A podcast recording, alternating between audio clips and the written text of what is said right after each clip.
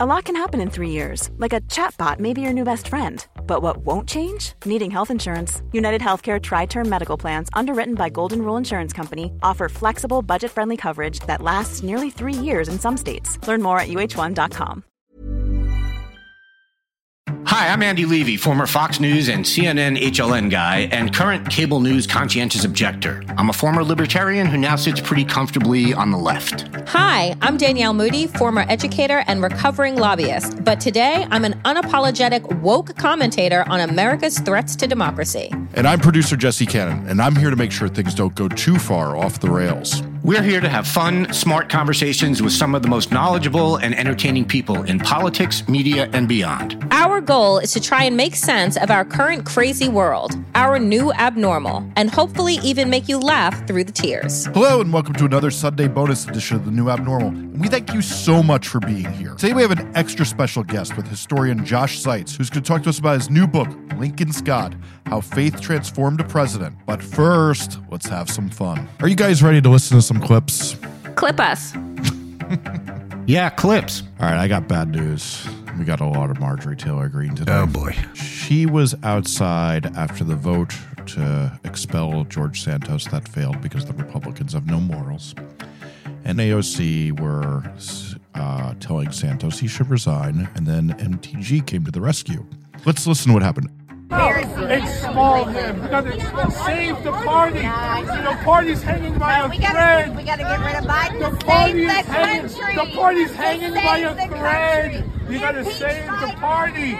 Listen, no more QAnon. No more Look, No more CNN. No more debt ceiling nonsense. Come on You know now. what? You know Save what? the party. No, we gotta save, save America. country. Save the Biden. children. Save the Do something about guns. Right, so close Come the on. border. Invest in Close education. the border. Save the, The children. border is- the what border is about what the Trump children? left. Hey, What where we are all the kids? about? Where are all the migrant What children? kids? You guys have We're lost accepting them. them. We love no, them. you've lost We them. love the There's migrant children. Of What thousands mean lost missing. them? You can't find them. What- what are you That's talking your about? What are you administration. talking about? Yeah, migrant children are missing. You don't know the No, news. no, we don't know the news. Oh, you know. That's Fox sadly News. listened before. Hey, let me tell you Listen, something, I need you to Not save the very party. smart. You should pay attention. She ain't worth it, bro. Save the party. She ain't worth it, bro. She ain't worth it. She ain't worth it. My favorite part of the clip is when AOC walks up to Bowman and says, It's not worth it, bro. Because she is 100% correct. I mean, nothing against Jamal Bowman, but there is no point in getting into a screaming match with that woman, Marjorie Taylor Greene. She is so far off the reservation. There is literally no point in engaging with her or listening to her. Marjorie Taylor Greene is just an embarrassment, a idiot, a woman that believes in space lasers, somebody that sits with grifters and laughs about the way that this party is destroying this country. She's a woman that has chased a child who was a victim of a mass shooting around Capitol Hill, and that was before she became a member of Congress. She is a woman that has had restraining orders put against her because of the way that she follows her Democratic colleagues around the office. She is a waste of skin, time, and a place in Congress. God bless Jamal Bowman for trying to talk sense, but that is like talking to a brick wall and expecting it to respond to you in any type of way, shape, or form. AOC is right. Don't waste your time, bro. Yeah. Like she ain't she ain't the one. Talk to, you know, talk to the people and her representatives that think that they are actually being represented by this piece of trash. But like don't waste your time talking to her because you might as well just face a brick wall. Yeah. So I feel like I didn't see people grow out of this, so I want to be a little careful. But like, it did sound like at the end she said, "You're not very smart to him," which between the equating CNN with a QAnon and that, I don't know. Well, I know which one's worse, but I really it, it goes. But then she said, "Hold my beer."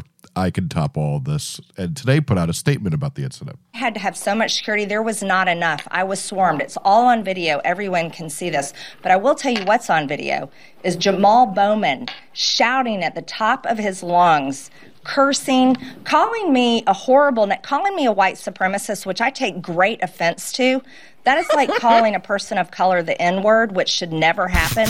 Calling me a white supremacist is equal to that, and that is wrong. Jamal Bowman was down there cursing at me, telling me to get the F out of there. And he was leading the mob right outside the vehicle I was sitting in. We have this all on video.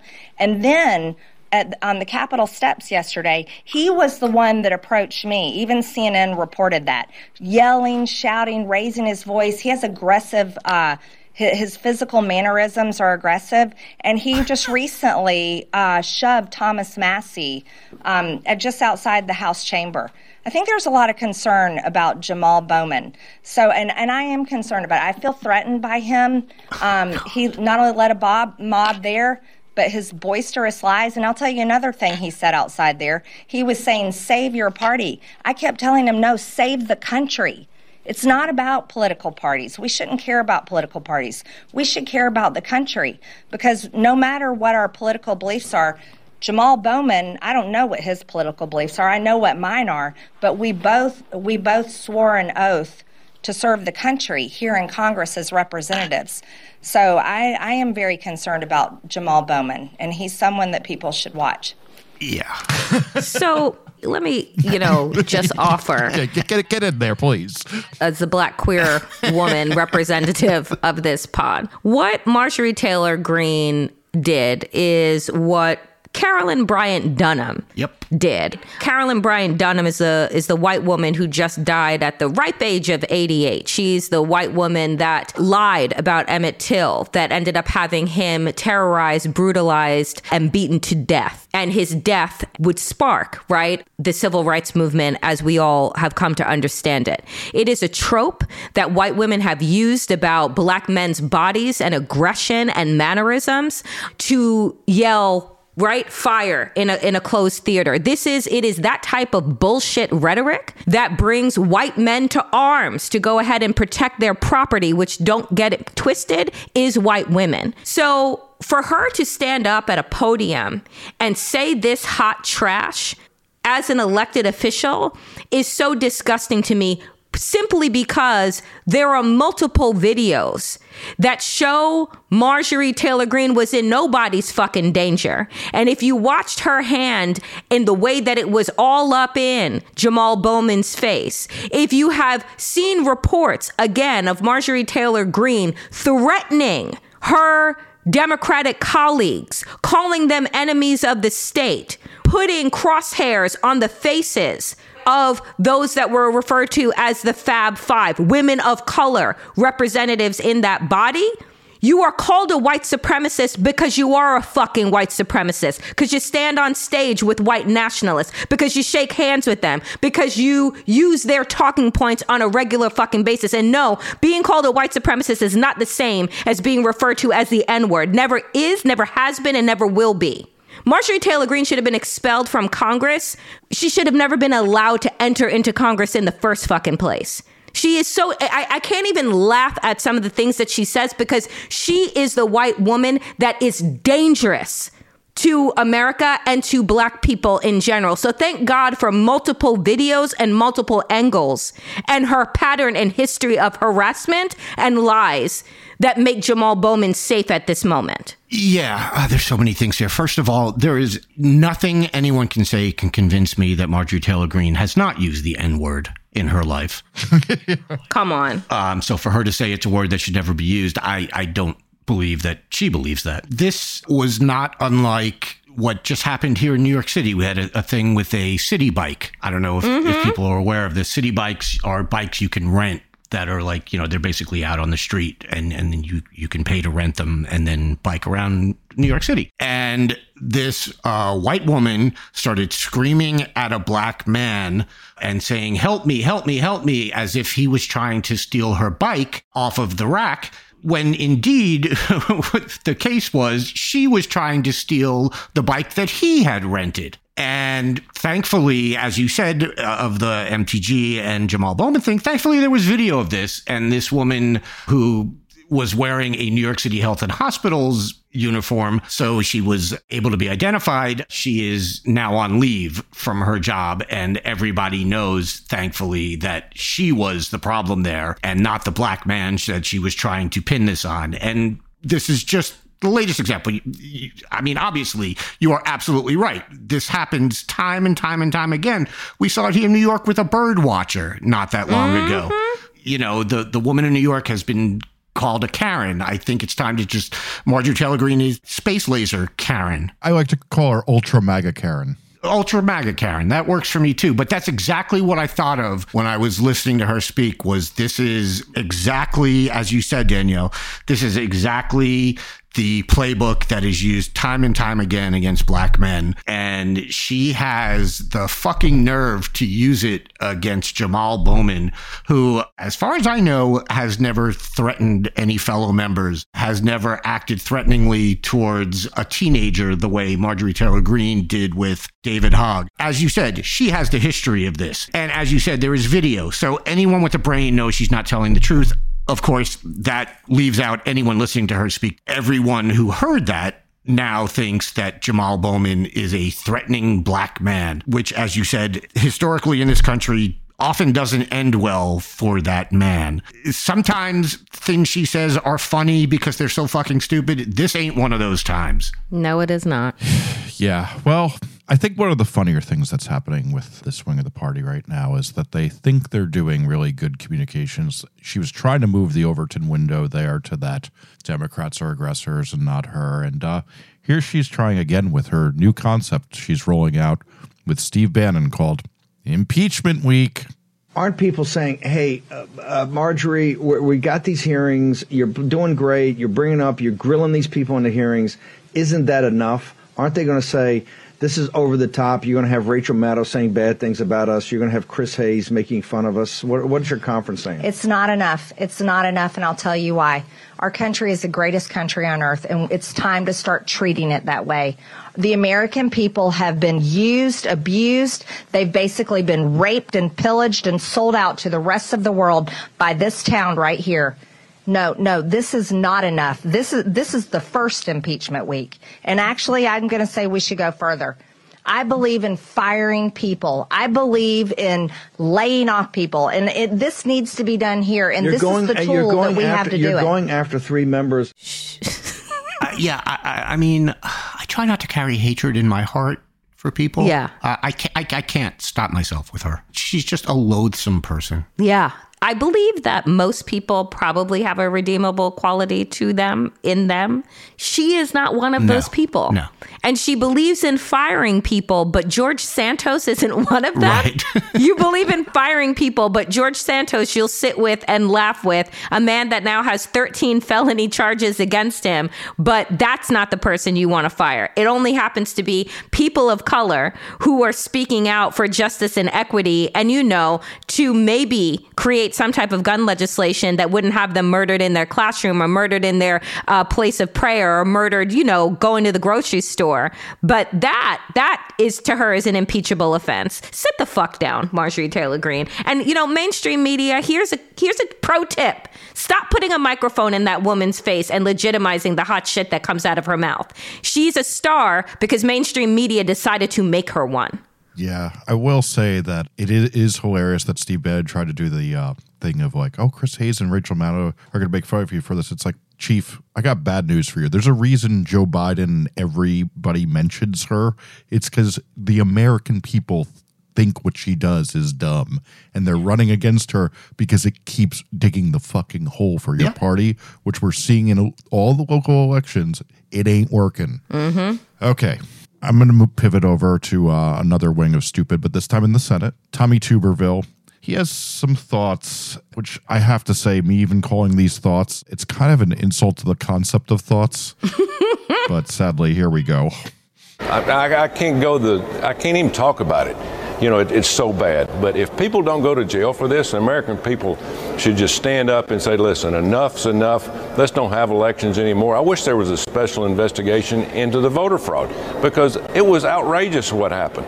But nobody wanted to look into it because they were, were afraid they were going to be called out. And so it is what it is. Uh, I, I hate that it's happened. I should say he's referring to the Durham report, by the way, which is a total crock of shit. Every one of these people who keep saying people need to go to jail for this, I agree. Josh Hawley has said this, but they never say who. Mm-hmm. Because there is nothing in that report that would lead you to send anyone to jail. But it's easy for them to get out there and say people should go to jail for this because they know that their people don't expect you know, specifics and don't expect facts. So they can just say shit like that. But did I hear Tommy Tuberville basically say uh, he's ready to do away with elections? Yes. Sure did. Yeah, that's what I thought. That's an interesting take from a United States senator. yeah, it's it's wild. But Tommy Tuberville is a absolute dummy. But I will agree with him on this. Somebody should go to jail for the amount of voter suppression and lies that were told around the election. I think a ton of people, the fake electors that were offered up in 2020, I think a ton of people should go to fucking jail for that because there was criminal activity that took place. So here's hoping that Tommy Tuberville's, you know, desires and wishes come through and people are indeed arrested. It takes a lot to stand out as a Republican senator as being particularly dumb, but I think he achieves it. Yeah, I, I have to say, while we've previously awarded Senator uh, John Kennedy with uh, this award, Tommy Tuberville every time it, it's it's hold my keg, not hold my beer. Yeah, I don't even think it's close. I think Senator Kennedy is basically Robert Oppenheimer compared to him.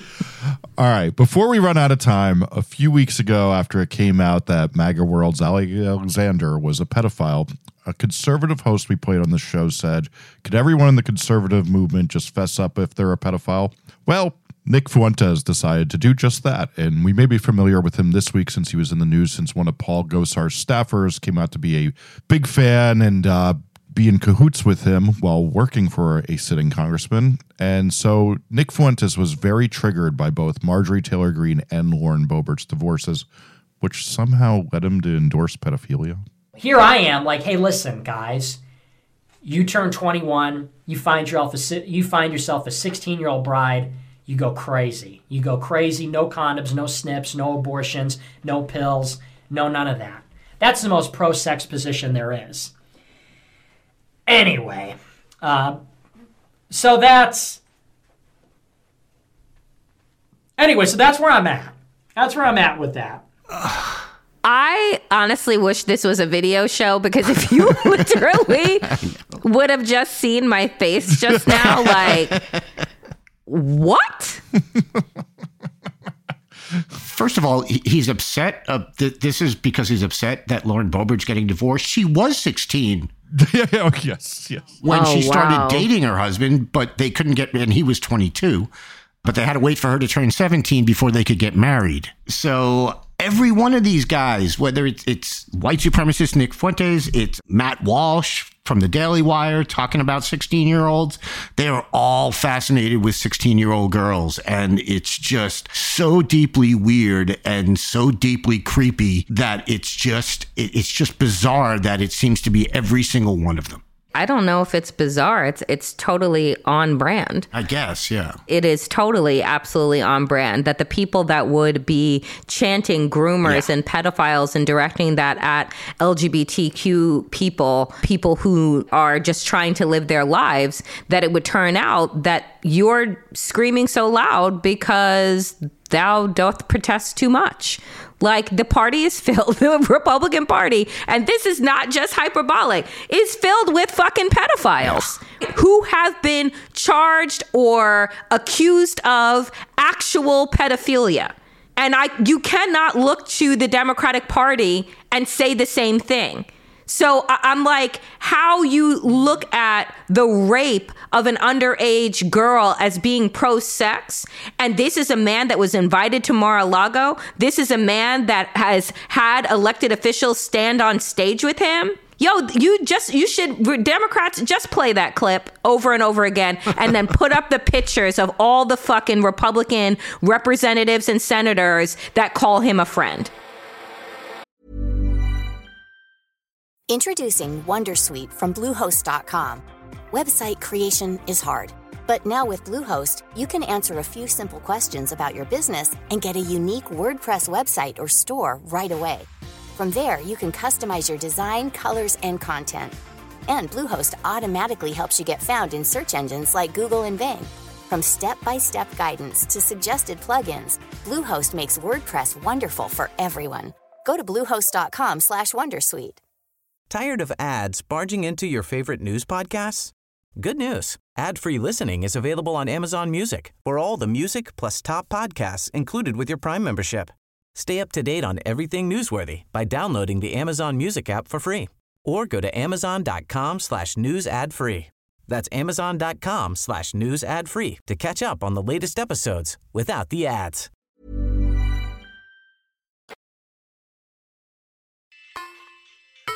Folks, I am very excited to welcome to the new abnormal author, Josh Zeitz, who is the author of the new book, Lincoln's God How Faith Transformed a President and a Nation. Josh, you know, Lincoln is thrown around all the time. I swear by, you know, whether you're a Democrat or a Republican, everyone always wants to hearken on this mythical idea that I believe that people have of President Lincoln. The first question I have for you is what compelled you, because you had written prior on President Lincoln's two secretaries, John Hay and John Nicolay, what prompted you to want to dig more into the president himself? Lincoln is sort of like an avatar for America in the 19th century. He, he, you know, he, he seems to be everywhere and he seems to represent everything about that experience. And on the other hand, he was a lifelong iconoclast who always sort of marched one or two steps offbeat with the rest of the country. And so I wanted to do a book that looked at religion and Civil War era culture because I think that it's a neglected aspect of American political and cultural experience during the Civil War era. Less so now. There are a bunch of really good scholars who are doing academic histories on it, but nothing that I've seen for a wider reading audience.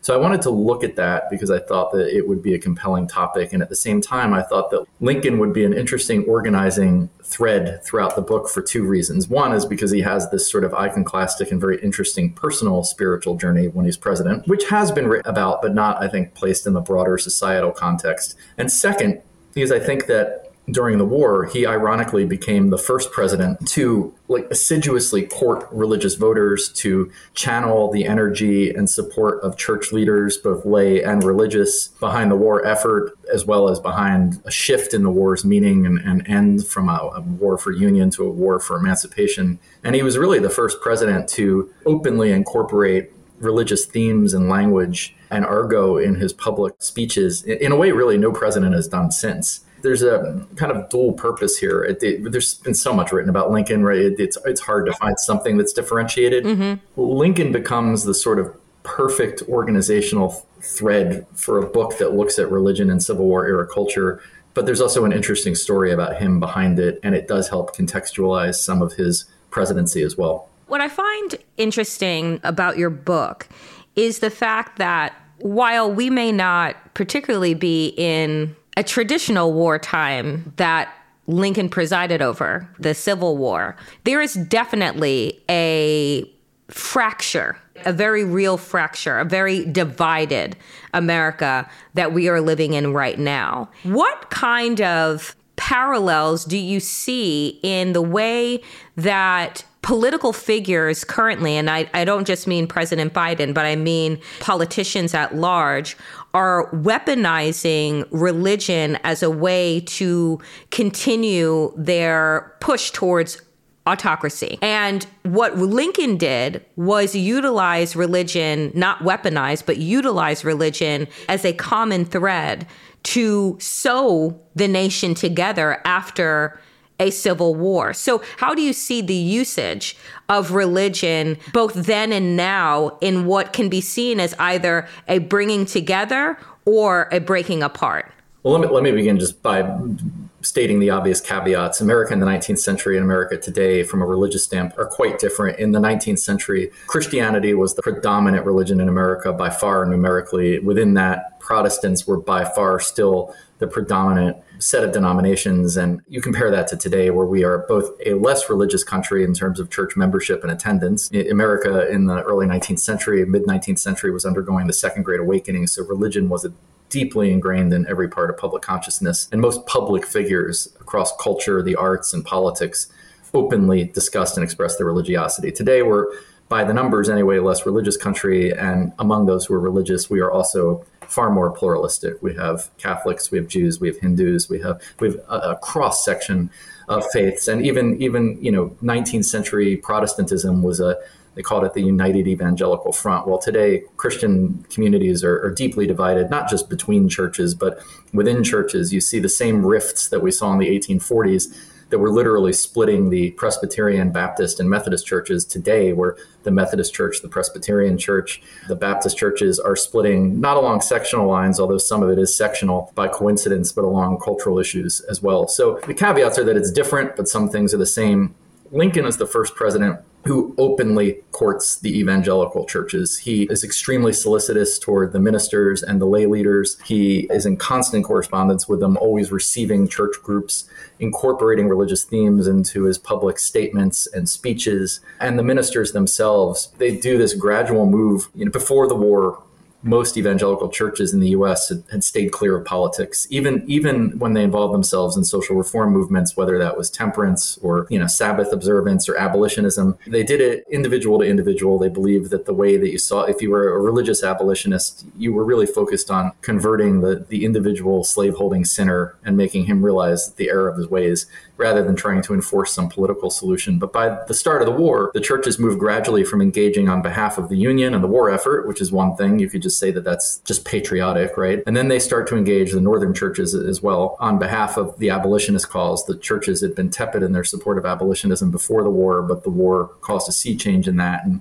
evangelical leaders became some of the most vocal proponents of abolitionism early in the war as a war aim and end. And they finally become basically an adjunct of the Republican Party by 1864, where the churches are fully engaged in the campaign. They're endorsing Lincoln and the Republican Party. Prominent clerics are out on the stump in a way that would seem quite familiar today. So, what, how do you compare that to today?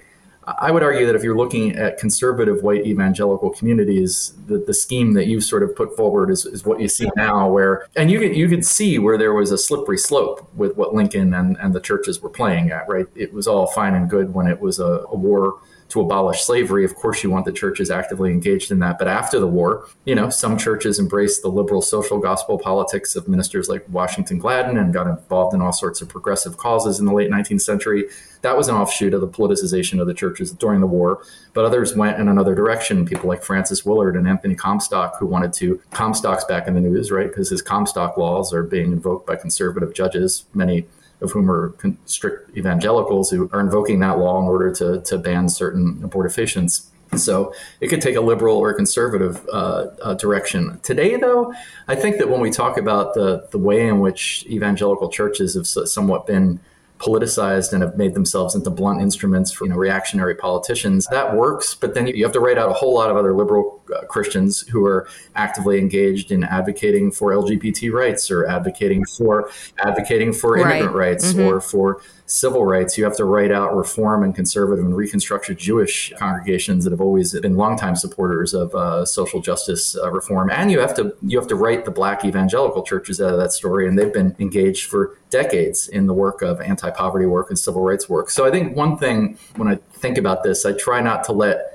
one group of very conservative evangelical white Christians define what it means to be engaged in politics from a religious perspective. Yeah, and I and, and I get that from a religious perspective because I think that religion when not weaponized has played to the examples that you provided a really powerful place in our politics. When you're looking at the interpretation of the Bible as caring for thy neighbor and uplifting the poor and welcoming all people that are turned away, then you think, oh, yes, then that's the religion that I understand. That's, you know, what you want to see. But when you see it as creating this exclusive club and then this tiered level of hierarchical oppression, then you want no religion to be in politics because what we are seeing play out right now is not the same as as what you write about in the time of Lincoln, but it is similar to the word that you use, a similar scheme to make people believe with regard to the weaponization of religion. I think that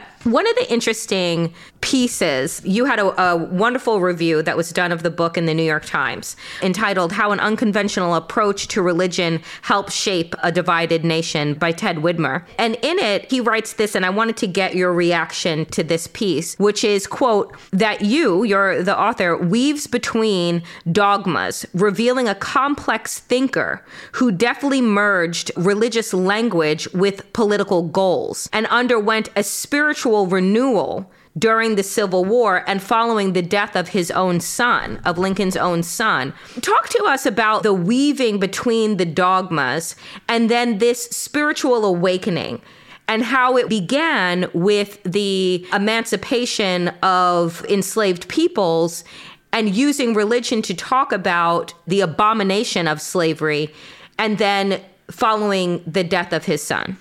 So Lincoln gets to the White House and he's almost certainly a lifelong non believer.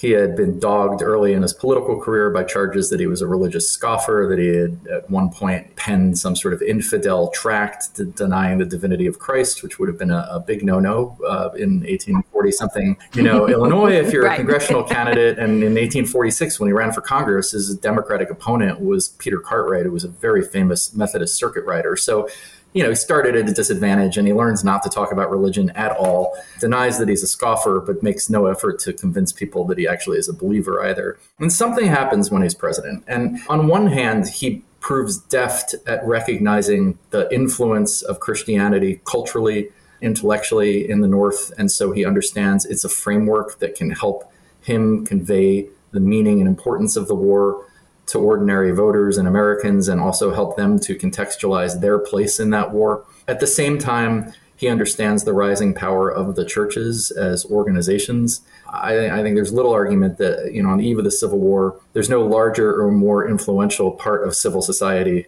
than the churches. I mean, there were as many Methodist ministers on the eve of the war as there were post office employees, which doesn't sound like a very meaningful stat. But in the 19th century, the largest branch of the US government was the Postal Service, and most people's only direct interaction with the government before the Civil War was with the Postal Service. So he understands how enormously influential the churches and that voting bloc are, and he undertakes efforts to both cultivate them politically and cultivate the ministers in a way that seems very modern. You know, it seems like something that Republican politicians would do today. But he also understands the power of religious language and imagery to contextualize a war, particularly after that war makes its transformation from being a war for union, which is a very civic type of, of war, to a war for emancipation. But then there's also something happening with him personally. He experiences the death of his son Willie in February of uh, 1862. And for him, this is the Lincoln's personal experience with death and grief mirrors what the rest of the country is undergoing. And he's deeply aware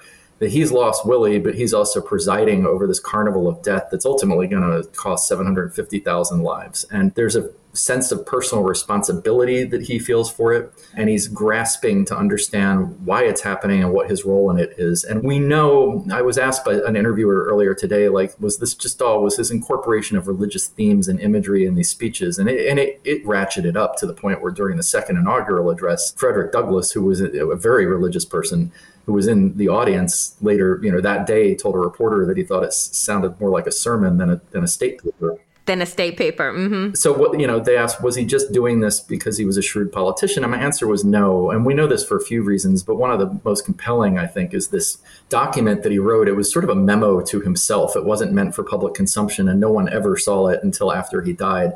Uh, it was John Hay and John Nicolay who, who found it afterward. And he's sort of grasping with how do you divine what God's will is? How am I supposed to understand what I'm supposed to do? I think I'm an instrument. I'm paraphrasing. He thinks he's an instrument of God. Mm-hmm. He's pretty sure that his role is supposed to be to eliminate slavery, but he's not quite sure how you divine, you know, God's will. And, and he's really struggling with it. And this is just not something somebody who doesn't believe would write. This is somebody who may not have come to a structured point of view about what his beliefs were by this point, but he's definitely evolving. Mary Todd Lincoln would later say that he was not a technical Christian, but I think she believed to that point that he, he had become some form of Christian. I don't think he was ever a Trinitarian Christian. I don't think that Christ was a central. I think he was closer to being a Unitarian uh, than anything else. But what's fascinating about this is that he is really deft at summoning the enthusiasm of the evangelical churches and speaking that language even though his personal evolution is moving in a very different direction. The evangelical churches, their leaders, become convinced during the war that God's on the Union side, the Union is on God's side, and he's thoroughly unconvinced of this. He thinks there's just no way you can know. His God is unknowable and distant. And so he's never convinced that maybe the Union is supposed to lose this war because he believes that's entirely possible because both North and South are facing some sort of divine retribution for the shared sin of slavery, in which they were both complicit. So his uh, his faith is a sort of more introspective and doubting faith, which makes him different from other religious presidents and religious politicians who come into it kind of with this great certitude. And for him, there was always a humility about it, which which is so different from the way you think about religious figures in politics. I mean, to me, your book is what has kind of opened my eyes and endeared me to Lincoln in a different way than before, which is that I prefer a politician that is nimble, that is questioning, that is curious, as opposed to one that says, I alone can fix this, or I will be your retribution. It's important that you lifted that up in this book. The last question that I have for you is with so many books and theories with regard to Lincoln, what do you think that people get wrong about this man that has been flattened over many a decades, many a centuries into this kind of one-dimensional figure when he was clearly so complex and so layered. What do people get wrong? You know, I mean, and for this book, it's sort of meaningful. He was assassinated on Good Friday, which immediately led the world to apotheosize him. As soon as the funeral was over, a newspaper reporter at the time said it makes it the fact that he was killed on Easter makes it impossible for anyone ever to speak the truth of him again. Right? He was always going to be uh, greater than life, and I think if, if you back up what we miss, and it's not particularly ideological, and I think both left and right do it, he was a person. He was just a guy. He was as flawed as anybody else. He had extraordinary talents. He also got extraordinarily lucky in life. He grew into the presidency. He wasn't a natural born anything. He was actually a pretty mediocre state legislator when he was in the legislature. He was his one term in Congress. He was somewhat of a political failure. And actually, even though the Whigs in his district had a rotation system, so he was never going to be able to run for a second term, it was the only Whig district in Illinois but they lost it the year after when as he was exiting Congress because he had been so unpopular. He was unsuccessful in other aspects of his career. So it's not it's, he wasn't a god, right? He wasn't the, the person who was apotheosized on mm-hmm. on Good Friday, and yet he was extraordinarily gifted. And to your point, he had the capacity to grow and learn. And John Hay remembered him and said, like part of what pissed other politicians off about him, particularly the ones who thought they should be president, that it was preposterous that he was, was that they thought that he had this sort of detached kind of arrogance about him. This it, it sounds exactly like what other politi- you know, Democratic politicians said about Barack Obama in 2008, right? This self assurance. Yep. you know, Lincoln's younger cousin Sophie later said like Abe always had a sense that he was going to be something. So there was that, but you can have that self assurance about your natural gifts and be the same person who's sitting down and grasping about you know at, at, at trying to understand yep. what his role is supposed to be and how it plays out he famously a delegation of clergymen came to visit him and they told him that he was put on this earth by God to do the following things, including abolish slavery, and that only he could win the war because surely only he knew how to do it. And he said, Look, and he was kind of angry. He said, if, if you think that God is going to express his explicitly express his will about what I'm supposed to do, don't you think he'd tell me first and not you? So he was a guy who you know, was full of self doubt in many ways that kind of informed his uh, his presidency. So I think just humanize him, you know, just realize he was, he was a person living in a context, and he was both a product of that context as well as somebody who always marched a little bit um, offbeat. Amazing. Josh, I thank you so much for for making the time for the new abnormal and just bringing a different layered, complex and humanized approach to a president and a, a man that we have learned about, you know, since the beginning of our schooling. Folks, the book is entitled Lincoln's God: How Faith Transformed a President and a nation. Josh Zeitz, thank you so much for writing this and thank you so much for your time. We appreciate you. Thank you, Danielle. I really appreciate it.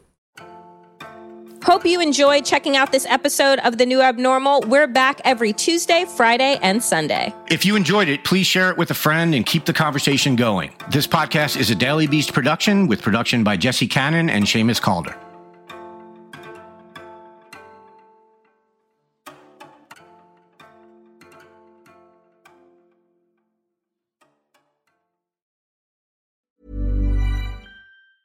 Tired of ads barging into your favorite news podcasts? Good news. Ad-free listening is available on Amazon Music for all the music plus top podcasts included with your Prime membership. Stay up to date on everything newsworthy by downloading the Amazon Music app for free or go to amazon.com slash news ad free. That's amazon.com slash news ad free to catch up on the latest episodes without the ads.